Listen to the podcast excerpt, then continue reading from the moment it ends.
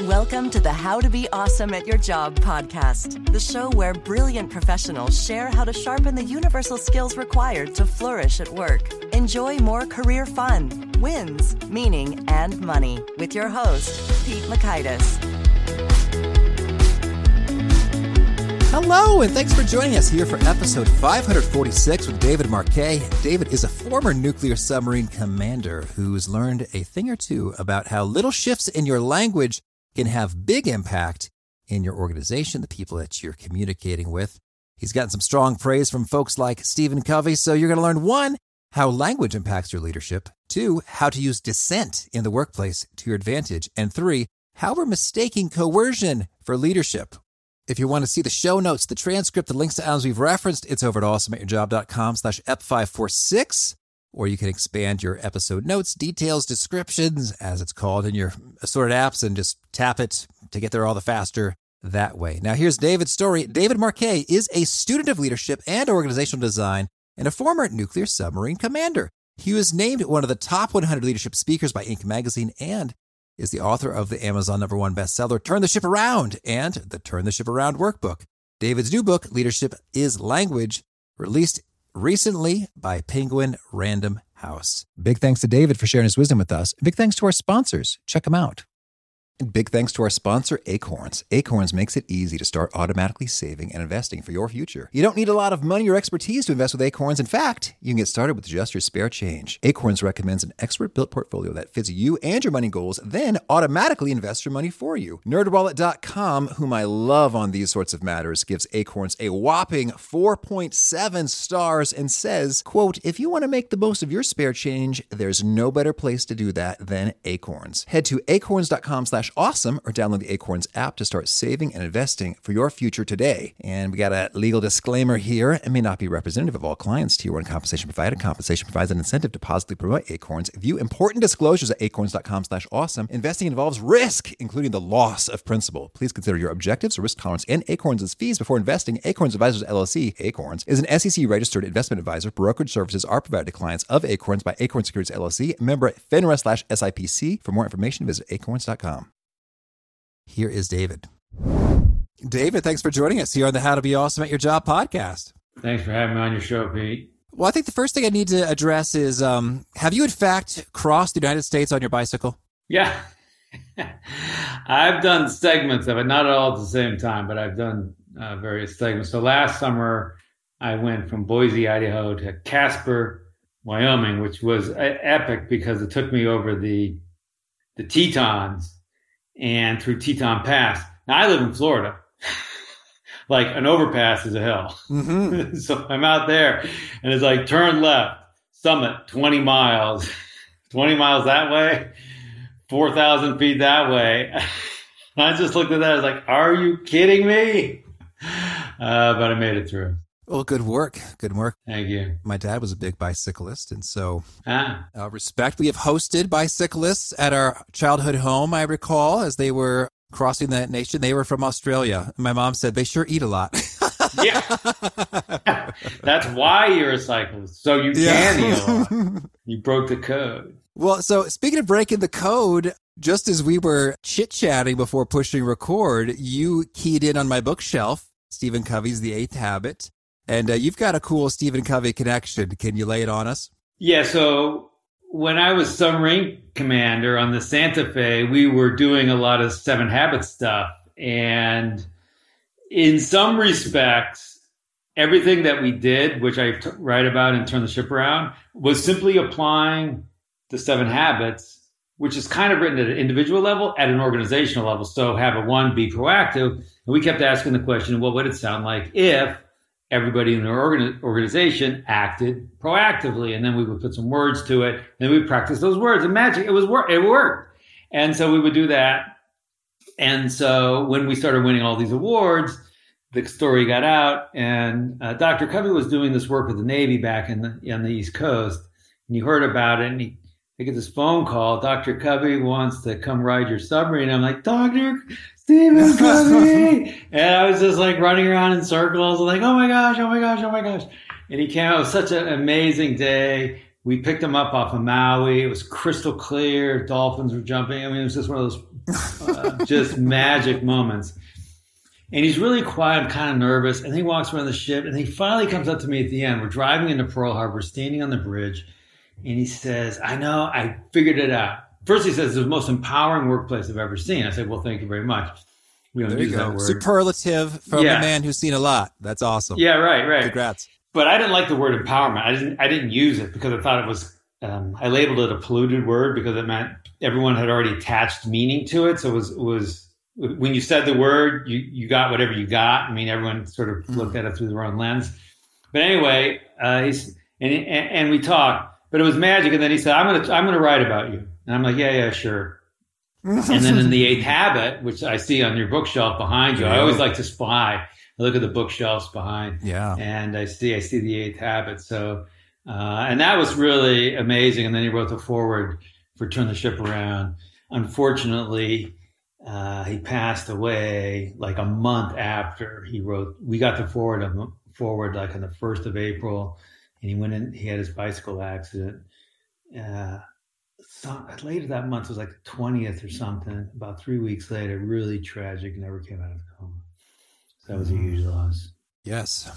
Well, uh, his um, legacy is living on, you know, through those who he teaches and is taught and touched. And, and you're a, a shining example. And, and you, in turn, are passing the wisdom along. And one of your big areas of focus is the language, the actual word choice that folks use can you kind of lay that on us? Like, what's your big kind of aha or insight or discovery into the notion of language and leading?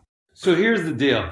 All the words that seem natural and normal to us, they, they, they sound normal in our ear, like uh, all hands meeting or having a can do organization. And all those words, the, the reason they're natural is because we've heard them from our bosses and our parents who heard them from their bosses and their parents, which means they're from the industrial age.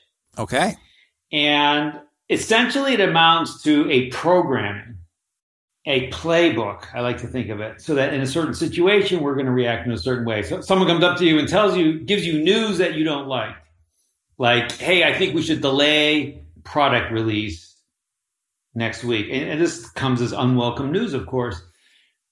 People react in different ways, but I predict it's going to be react, respond, reply. They're going to either explain why they're wrong, they're going to defend themselves, something like that. Rarely will I see curiosity.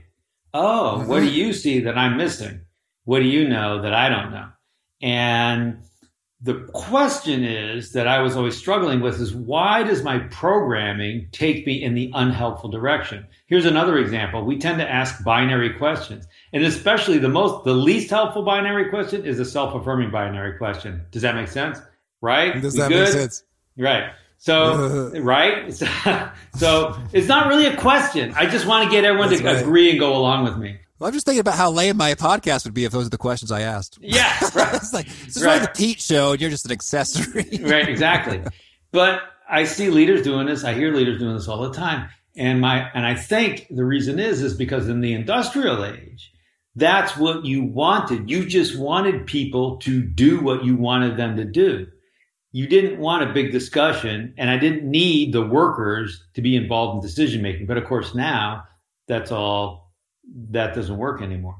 We need to let the people doing the work be involved in making decisions about the work. And so that what that means is all these language patterns, which we've been programmed to do, are no longer helpful. So we have to go through, through the great reprogramming of the English language. Okay.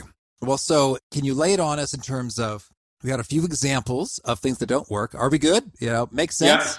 And uh, so those are not ideal, not optimal. And the principle is that it doesn't encourage conversation, engagement, discussion. It's just sort of like, okay, you know, let's let's move it along here. And in particular, dissenting, diverse, and outlying opinions. These things reduce the likelihood. They don't squish it to zero, but it's just these are these are biases one direction or the other they just make it a little bit harder for the person who doesn't agree with the group to speak up and that's a problem yeah you know i think it is a problem and it's funny as we record these words mitt romney got some attention for a dissenting opinion. Yeah, yeah, yeah. But but look at the reaction, right? Yeah. Very, I didn't hear anybody. I, I wasn't. I, I was only. I was flying today, so I missed a bunch of the news. But I didn't hear any responses. Oh, Mitt, tell us more about that. I'm so curious about your perspective. I didn't hear that. What I heard was, "Oh, you're wrong. You're screwed up. You're blah blah blah blah blah," or "You're right. We agree with you." About so this is a good example of how we how, these program responses, and you see it all the time and everywhere. Mm-hmm. Certainly. So yes, there seems to be a, a bias against dissent. So let's dig in. So how do we get better language? Can you give us some core fundamental principles as well as some particular examples of, hey, let's stop saying this and say that instead? Yeah. So the, the, the, key way, one, one way to think about it is, are you embracing variability or are you reducing variability? Now, there are things, there are lots of work following a procedure, manufacturing a part that benefit from reducing variability. And th- actually, this is the problem because this is what we've inherited from the industrial age. Mm-hmm. We want, imagine you're making Lego blocks. I don't want the, the holes to be like a little bit fatter or a little bit skinnier because they won't stack up very well. I want it always the same. So variability is an enemy, and we've been gotten really good at tuning out variability. But decision making and thinking benefits from embracing variability. The fact that we have special rules when we go into a, we're going to go do, hey guys, we're going to do a brainstorming session. We're going to have some special rules so we can invoke creativity.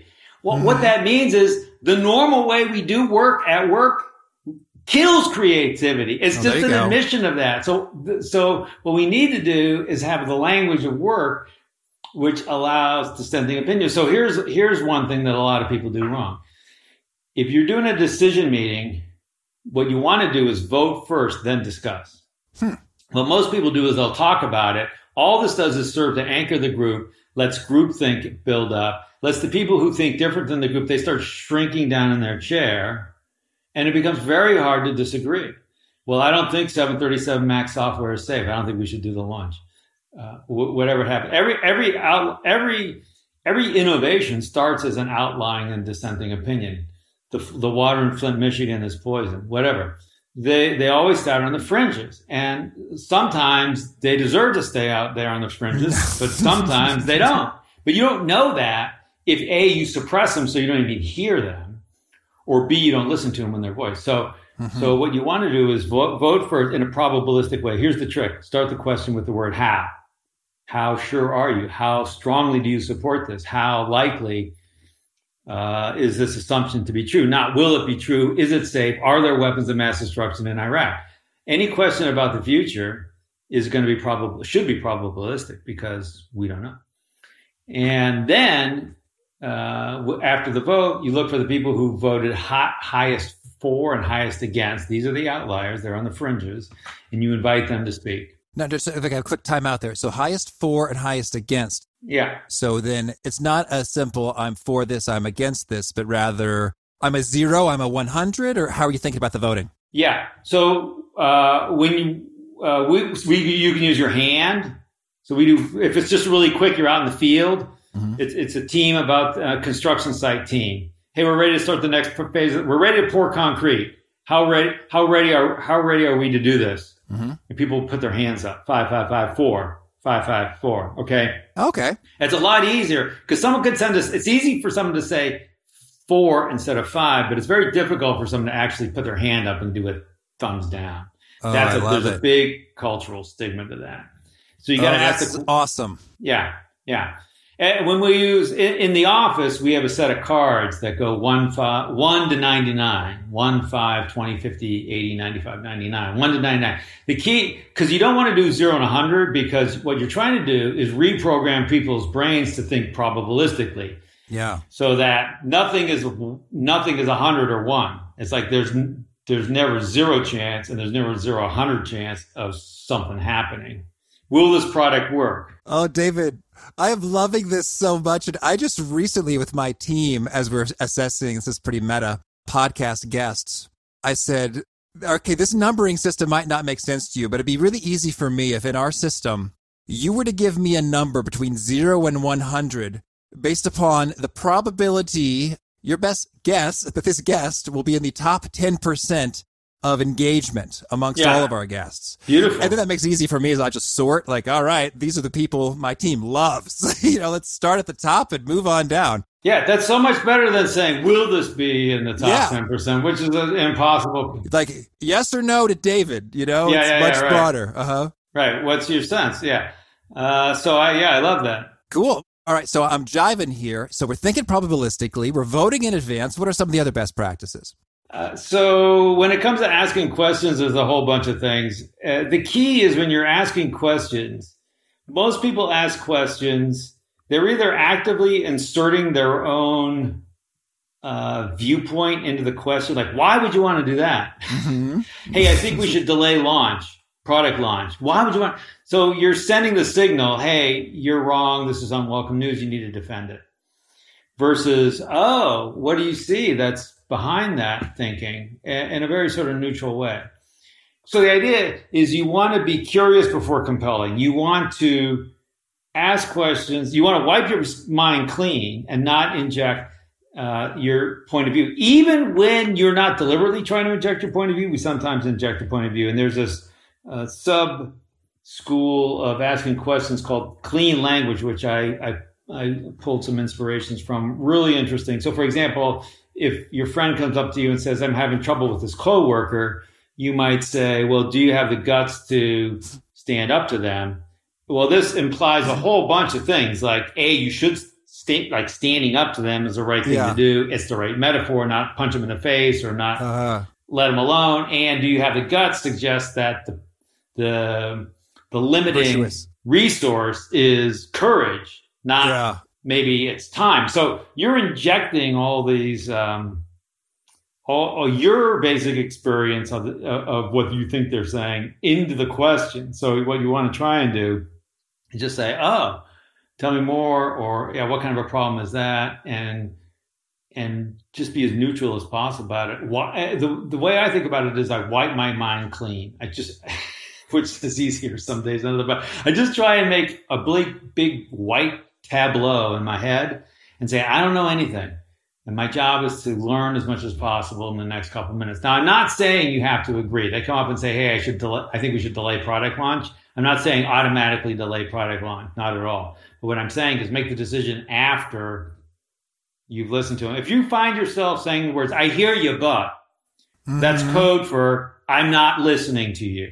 Because the only reason you feel compelled to say I hear you is because you have a sense that they think you're not hearing them. So you feel compelled to say I hear you. No one ever felt more heard because someone said, Oh, I hear you. So just listen to them and you'll never feel the, the compulsion to say I hear you.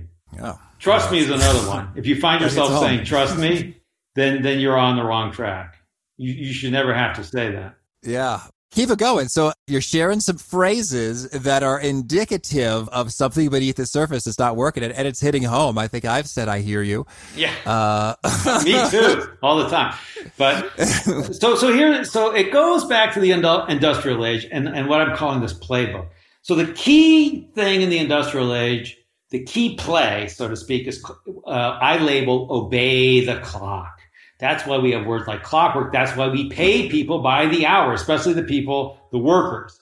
We can pay the thinkers by salary, but the workers get paid by the hour because obey the clock. So there's all these cultural stigmas against saying time out. I think we ought to delay product launch because it runs against the obey the clock play. Now, the problem with obey the clock is, of course, it's very hard to think when you have the pressure of the clock tick, tick, tick, and you got to make so many widgets per hour. So what leaders want to do is what I call control the clock.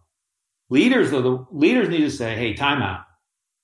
We got time to, you guys are doing a great job chopping down this forest. Now I want to talk about, is this the right forest? And should we be chopping it down? And let give the team the ability to say timeout. Now, it's not enough to just say, "Oh, team, everyone can say timeout." I've seen this in, say, for example, in a hospital situation or right. Or some manufacturing plants. That's yeah, a a manufacturing plant, nuclear power plant. Yeah, there, there's this lip service. Oh well, anyone can stop. But if you don't actually give them a mechanism, okay, here's a yellow card. If you think we need to take a pause, raise it or say the following code word you, and practice. If it's never practiced, the same stigmas will build up. But if we practice it, uh, and then it's like, oh, it's not a big deal. Timeout, quick. It just doesn't need to be a long time. You have to make it easy to exit production and go into thinking, but you also have to make it easy to say, okay, we're done thinking. Now we're going to go back to work. Mm-hmm. Otherwise, you end up biased in one direction or the other. Yeah, certainly. And so you encourage it, you practice it, you give a mechanism, and you appreciate it. I guess when they use the mechanism, as yeah. opposed to like, oh, dang it, David, w- what is it now? This is uh, yeah. You know? So a perfect example of this is the andon cord in the Toyota production system. This is andon is the Japanese word for lantern. And so they've equipped the stations with what used to be a cord, now a button for the workers. They're in the production line. Parts are moving past them. They have a problem. So they can't solve the problem while the parts are moving. That's too much time pressure. So they have to push the button, which signals, hey, I've got a problem. I need to shift into problem solving mode. I need to pause. I need to call a pause and shift uh, to problem solving mode. And um, so that that's what that serves. That serves as a way for the. So you go to a construction site and say, well, how do how do the guys signal that they have a problem? The guy's on the third floor installing windows, and he's got they've got a problem. There, there's no way we haven't instituted an, a mechanism like Toyota Production System, so there's no way to start yelling. yeah, just yell hey, at each other. Hey, right? Or we come down at the end of shift to say, "Yeah, I had to bang a few windows in because they really didn't fit quite right." Oh, it would have, would have been nice to actually solve the root problem. no. All right. So there's a th- thinking about the clock. So that's obey the clock. Yeah, that's the core play. So I, I, everything kind of stems out of that. And and the second thing about the industrial age organization is we separate thinkers from doers. That's why we have these phrases like white collar, blue collars, leaders, followers, thinkers, doers. Mm-hmm. There's some terms in Hebrew, adosh gaval, and uh, the other one. Yeah, we've got these dichotomies. Yeah, yeah, yeah. They're, they're yeah, exactly. They're they're binary dichotomies, and we bend people into one of two tribes. And so when I think about okay, well, what's it like to be a doer? Well, all you do is do, do, do, do what you're told. So all leadership is coercive because it's it's one group of people choosing what the other group of people ought to do. And then their role is to then comply and continue the production line as long as possible. And so again, these are unhelpful patterns because coercion isn't a good way to treat people. It's much more better, much better to have collaboration and, and commitment. Now, here's the trick. We talked about the meeting thing. Uh, so I gave, uh, had uh, 10 executives from a big company, two tables of five, and I, I gave them a problem. It was like, well, how many countries are in Africa? You can't, you can't look it up. And, so, and someone at the end of one table blurts out a number. Let's say they say 50. And pretty soon that table comes at 50. And, and here's the, the, other thing. Your table has to agree. Mm-hmm. You, you got to agree. So, so it's a, so it's a decision making exercise for a group. Your table has to agree because they have to decide what their number is. Pretty soon, 50. And guess what? 30 seconds later, the other table said 50. Now, who was the person who yeah. said 50? It was the CEO and the co founder.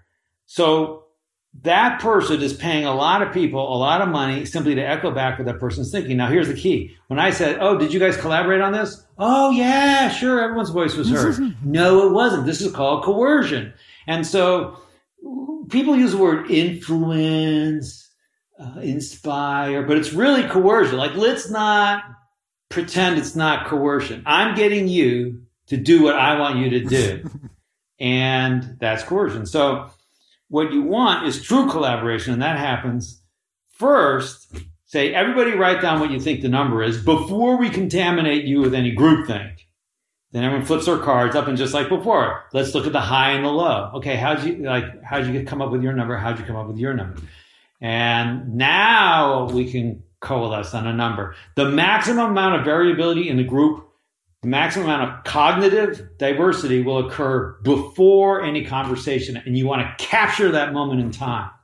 Well, I should know the answer to that. I think they're, uh, I think they're 89.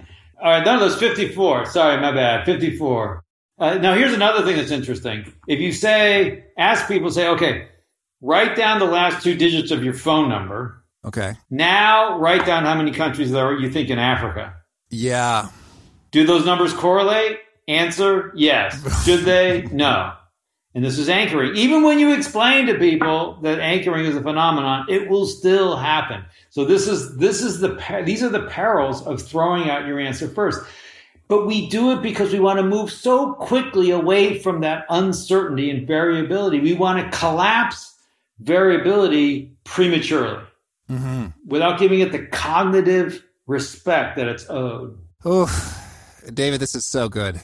This is just really getting my wheels turning here. I'm so glad. That's the highest praise. And the anchoring, well, I heard another study about anchoring, like um, that even judges, right, like perhaps the most impartial of all, would be anchored by the address on a piece of stationery or in a, like a mock case that they presented to them in terms of like what should the settlement amount or judgment uh, arbitration amount be in yeah. a case like it has nothing to do with that yeah. these are supposed to be our most um, impartial and brilliant arbiters of uh, decision making that that yeah. we have in our society and they succumb to it so nobody's immune yeah, so uh, I, we're all we all have these biases, and they're wired into us. And I, you want to inoculate yourself and your team as much as possible, but it's very difficult. Here's another thing: um, the bias is called escalation of commitment, which means that if you made a decision, you've basically tainted yourself from evaluating that decision, and in the face of evidence that the decision was not a good one basically you double down. Now we have phrases like uh, in for a penny, in for a pound, uh, sunk cost fallacy, but the but the way the way this plays out in organizations is let's say the captain of a cruise ship makes a decision to do something and someone lower on the team starts to or there's evidence that this is not a good idea it's going to be very difficult for that person to reverse uh, reverse their decision. On the other hand, if you separate decision maker from decision evaluator, so the senior person should reserve their their cognitive efforts to simply evaluate. But that means the team's got to be making decisions. Another way to think about it is the senior person should only have a brake pedal. Mm-hmm. The next tier below needs to have a gas pedal and a brake pedal. But as soon as the senior person start stepping on the gas, they've then tainted themselves. Hey, we all should, you know, keep selling print film. Hey, we should all rent DVDs, whatever it is. we taint ourselves, and it's very, very difficult to then reverse. So, yeah. So, so think about that. Am I decision maker or decision evaluator? And if you want to be the decision evaluator, you really got to work hard not to be the maker of the decision. Yeah, that's great. And I'm thinking back to consulting at Bain where we would have a decision making tool for teams called Rapid in terms mm-hmm. of the different roles in a decision who recommends something, who approves something, who mm. performs, inputs, decides. It's an acronym Rapid. Mm. And then I thought that was great is like the approve is like uh, you have veto power and that indeed it makes great sense to put in at sort of senior leadership level and you just add another layer there in terms of if they're also the one sort of putting forward, hey, this would be really cool, don't you think? Yeah, um, right, right, right. It's going to taint things. Yeah, and, and obviously we don't do it that obviously, but everybody knows the CEO is wants the product to launch. Or I mean, everybody knows the situation, and we have the meeting. The purpose of the meetings really is so that the CEO can later say, "Oh, well, you all were there. You had a chance to say no, but you didn't." That's the real purpose. Oh, uh, so David, you've laid out um, a couple of what you're calling the six plays for all leaders about yeah. the clock and collaborating instead of coercing. Mm-hmm. Let's go ahead and just rock out the others since we're on a hot streak. Okay, so on the industrial age side, we have obey the clock, which leads to coercing and the team complying with the purpose of continuing the production line as long as possible. When Henry Ford started making Model Ts in 1904, he made the same car for almost 20 years if you worked on that line, you basically didn't have to learn any new tools, any new skills. You worked there almost 20 years making the same car. What you want to do now is control the clock, collaborate, then commit, because commitment comes from within. True collaboration will result in the team making a commitment with the idea of completing. So doing the work in chunks. Hey, we're going to do a segment. So I like to think of it in terms of an expiration date or running an experiment. Hey, we're going to do, we're going to change the process. We're going to do an, run an ad campaign. but not we're just going to run an ad campaign until we feel like we're going to stop running it. We're going to run this ad campaign for three months, and then we're going to see not only what we've achieved, but what we learn. And then that gets us to the fifth play, which is improve versus just prove. We have this approach during the industrial age. I got to get it done. I got to show, I got to demonstrate competence. I got to feel good. I got to justify my salary. But that, that moves us away from this idea of how can I learn? How can I be curious? How can I get better? So, uh, and a lot of companies have these quarterly goals. And when you look at them, they're goals like, what are we going to do? We're going to sell 8% more of this, and we're going to ship this but they're lacking when I ask them, well, show me what you're going to learn this quarter. Even university, I work with a university, like even they didn't have learning mm-hmm. So I'm not saying don't have uh, doing goals, do, but but balance them with here's what we're going to do and here's what we're going to learn, mm-hmm. and then we're going to pause. Complete. Complete allows two things. It allows you to pause and reflect and improve the work, but it also allows you to celebrate. No, no completion, no celebration, no celebration, no sense of progress, no sense of progress, no fun at work. Yeah, certainly. And so it's interesting when it comes to doing versus learning. I guess I, I in my brain, I see maybe an overlap in Venn diagram stuff. Like if I'm saying, Hey, I want to learn about audio and what I want to do is make our podcast sound as amazing as possible. Sort of both are happening, learning and doing. Yeah. Yeah. So here, here's, here's what I think the formula is.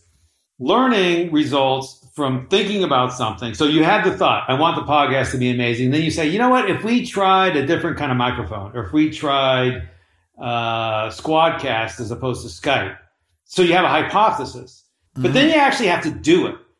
Just thinking about it doesn't result in learning. Then you do it. So let's do five. Don't you can't just do one because it might have been a one-off. Yeah, like maybe the internet connection to Pitt, Pittsburgh was bad that day. Who knows? Mm-hmm. So you let's say let's do ten and then we're gonna now we're gonna pause. We complete. We're gonna first of all we're gonna celebrate what we achieved. Then we're gonna say, hey, what did we learn? Uh, well, nine out of ten of them were significantly better. One was worse. Well, was there some special case there? So that's it. So I think this this is the cycle of learning: thinking, doing, reflecting. Yeah. It's like this. Uh, I draw an H because it's thinking is broad perspective, doing is focus because once you make the commitment, you don't want to say we're going to use Squadcast most of the time. Well, I wasn't really. A couple of them we did Skype, but I wasn't really sure. You want to be no. You want to be precise. You want to be Squadcast ten out of 10 mm-hmm. Then we're going to pause, not while we're in the middle of a, a podcast, but okay, we've done ten. Now let's pause. What does everybody think? Mm-hmm. Let's look at the data, that kind of thing. The H, I see what you're saying. The shape. Uh-huh. Yeah, and so it's this, this flip between reducing vari- focus, which means reducing variability, reducing perspective, being focused, and embracing variability. And, and it's this flip that we have to do. If we don't recognize that we're using our brains in two different ways, what I see is people are sort of crappily focused uh-huh. and then sort of broadly expansive. But but but their expansiveness is like this. It's like looking through a periscope on a submarine. There's a whole world out there, but we're like, oh yeah, we're embracing new ideas, but you know they're four to six when they when I could be one to 9 mm-hmm. I don't even know there's a world beyond my my fence line. Yeah, but David, so so many of your ideas are really resonating for me here. I guess I'd love to hear if it's a client or someone who just took and ran with these ideas and saw cool results as a result of doing so. Can you give us a transformation tale? Yeah, I'll tell you a couple stories. So, um, one that might resonate with readers is McDonald's. Mm-hmm. So, working with a franchise out in Oregon, and they had 15 stores, and the ops manager was stressed, and she would every morning, oh, do this, check on that, do that, and she would drive from store to store frantically telling them what to do and checking on them. We flipped the whole thing around. So she, she now would get these texts every morning and the store managers would be checking in with her. Hey, here's what I got. Here's what I see. Here's what I intend to do about it. Come on by if you want. We'd love to see you. Invite your, invite your feedback, but we don't need you. Yeah. We're to do it anyway. and, and she had so much less, so much less stress in her life. Over the next 12 months, she lost 50 pounds, a pound a week. And she had some bad health markers and was sort of pre diabetic. And all that stuff went away because we simply flipped it. We got rid of that old industrial age playbook. We she may have been eating at places other than McDonald's because she didn't have to go there as often. It's so tempting to smell those fries. Yeah, it's it's so hard. They're so good.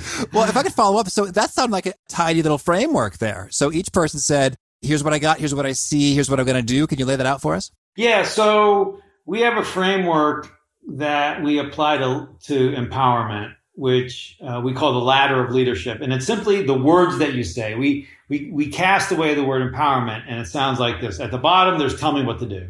That's obviously very low.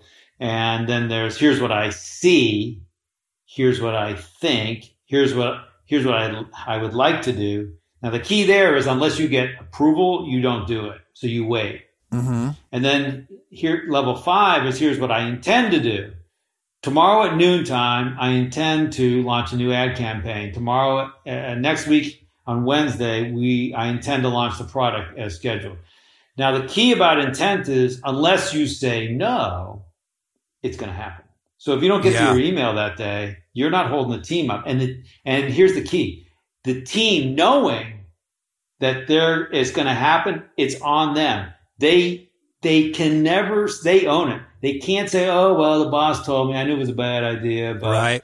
but, but so so it's a trick, so to speak. It's a it's a mechanism, better word. It's a mechanism to get thinking because when when you know there's there, if you say something, your boss doesn't look at the email, it's going to happen.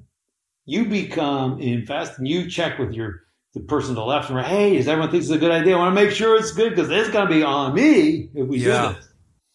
Um, so, so the way we would write make reports is so imagine in a submarine or uh, uh, oil refinery, nuclear power plant, operating room, we always report in that sequence.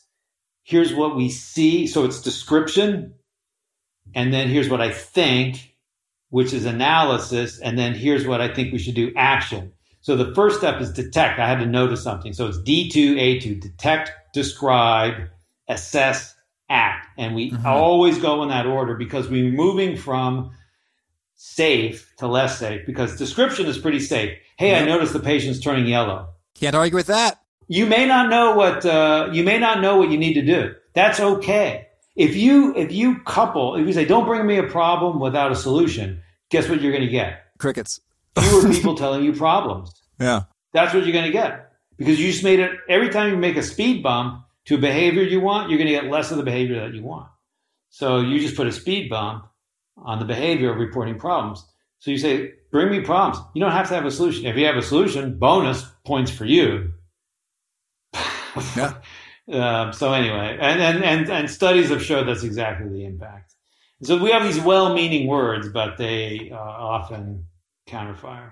And what's the final play? So the final play is in the industrial age because leaders were coercing workers what to do. The final play in the industrial age is conform. We don't want to appear approachable because it just makes it harder for us to get them to do what we want them to do. So we conform to our role in hierarchy. The new play is connect. Connect as humans. If you're going to ask people to make decisions, decisions pass through the emotional wiring in our brain. We want to think they're all rational, but they're not. I mean, who am I going to marry? Where am I going to school? What's my at the end of the day? It's always an emotional component to that decision.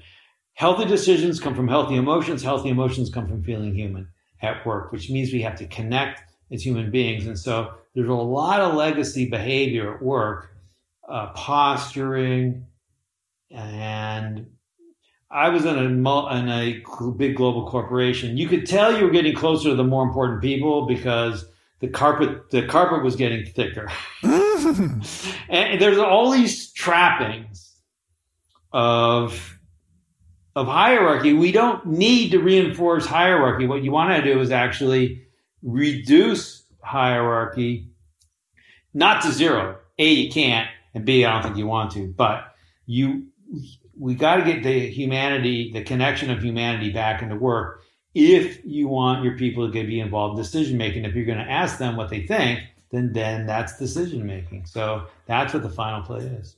All right, thank you. Now, could you share a favorite quote, something you find inspiring? I really like, I'm sound maybe like a geek, but I really love Churchill's use of the language. And so when you take a quote like his, we shall fight on the beaches, and you look at the words he used. Now, I had an opportunity to see a museum exhibit where he had some drafts of his speeches, and he had different words. And the pattern was he was always going back to the Anglo Saxon variant. So he could have said, we shall travail on the shoreline. But that those are French. Mm-hmm. Thank you. And how about a favorite book? I love what's popping in my head right now. Mindset by Carol Dweck. She talks about having a growth mindset versus a fixed mindset. Thinking Fast and Slow by Kahneman Tversky. So good. I just read also Michael Lewis's book, The Undoing Project, which is about the work that Kahneman Tversky did, where they came up with a lot of these uh, biases. There's a guy here. Here's one that most of your listeners might not have heard of. A guy named Panksepp, P A N K S E P P. Psychologist tickles rats to hear them laugh. Yeah, that sounds like fun. So anyone who does that it's got to be interesting. and he's he's got he's he's got a number of books. They're very I don't understand half of what he says, but one of the things he talks about is we're, we're wired with uh, one of the systems that we're wired with is called a seeking system. This is the curious system. This is the one that says, I wonder what's behind that corner. I wonder what's over that mountain range. And a lot of some of our, a lot of our social ills uh, can be traced to some sort of dysfunction in our seeking system. And I just think his stuff, his stuff is really interesting. Mm, intriguing. And tell me, is there a particular nugget you share that people quote back to you and uh, you're known for? Uh, well, we say build leaders at every level. One of the things I've been saying recently, I've been hearing a lot back, is push authority to information, not information to authority. And what we're referring to is in a hierarchy, all hierarchies have the same characteristic, which is the information rests at the peripheral of the mm-hmm. hierarchy and at the people at the periphery of the hierarchy, the ones in the code, talking to the client face to face, in the operating room, flying the airplane, whatever. But the authority for making decisions rests typically in the middle. So the 20th century approach was to create systems and, and scorecards and software where we aggregated the information from the periphery and channeled it into the middle for a decision. And what we say is what you want to do is take the authority for making decisions and push it out to the periphery as close to the person, people who natively have that information. You get much faster feedback loops, you get much more resilience, agility, adaptability, and you get more responsible behavior by by those people. And it's more fun and they feel like their jobs matter. Mm-hmm. Yes. And if folks want to learn more or get in touch, where would you point them? So our program is called Intent Based Leadership. So go to the website Intent Based Leadership, and I am on social media. I'm I give myself a, grade of like D D plus mm-hmm. for social media. But I'm on Instagram, Facebook, LinkedIn at L David Marquet. And the other thing we have is a thing called leadership nudges. We have uh, almost 300 now come out once a week, a one minute. A lot of these things uh, we talked about are in these little leadership nudges. So one minute video, low production quality, me just talking into the camera, saying, "Hey, when you go go to ask a question, start the question with how." You'll be impossible to ask a binary question, and it'll be a better question. Mm-hmm. Well, David, this has been a treat. I wish you lots of luck and keep up the good stuff you're doing. Thank you, thank you, thank you. I really loved David's simple shift of vote first and then discuss, as opposed to when you discuss first, then the variability condenses and we hear less from folks. I might even say, get people to vote anonymously so they can't look at reference of what's sort of the most influential or the boss or the highest paid person, whoever they're trying to kind of impress or be similar to that influencing impact is not there. I know other organizations have a rule where the most junior person speaks first, and that can be comparably good to cultivate more variability, more dissent, and as a result, get the best possible ideas out there and select it. And I'm digging David's flavor there. So again, the show notes, the transcript, the links to items we've referenced are awesome at awesomeatyourjob.com slash F546. And if you want to catch our next guest, and I hope you do, if you push subscribe, you'll catch our next guest automatically. It's Simon Sinek. You may have seen or heard from him. He's got a few bestsellers and he's got a TED Talk that was like the third most watched TED Talk of all time. So he is talking about the infinite game, a mindset shift on what we're trying to accomplish and how we should think about what we're playing. Hope to catch you there. And peace. Thanks for listening. To get the most out of the show, we recommend two key things. First, check out the extra resources at awesomeatyourjob.com. You can find this episode's transcript and links, as well as the perfect episode for your situation. You can search the full text transcripts of hundreds of episodes or explore episodes tagged by topic and competency covered. Second, subscribe to the podcast and get future episodes automatically. You can subscribe by telling Siri and several other smartphones and speakers, subscribe to the How to Be Awesome at Your Job podcast, or by tapping subscribe in your podcast player of choice. If you'd like some extra help figuring out podcasts and how subscriptions work, visit awesomeatyourjob.com slash subscribe for guidance. Hope to catch you on the next episode of How to Be Awesome at Your Job.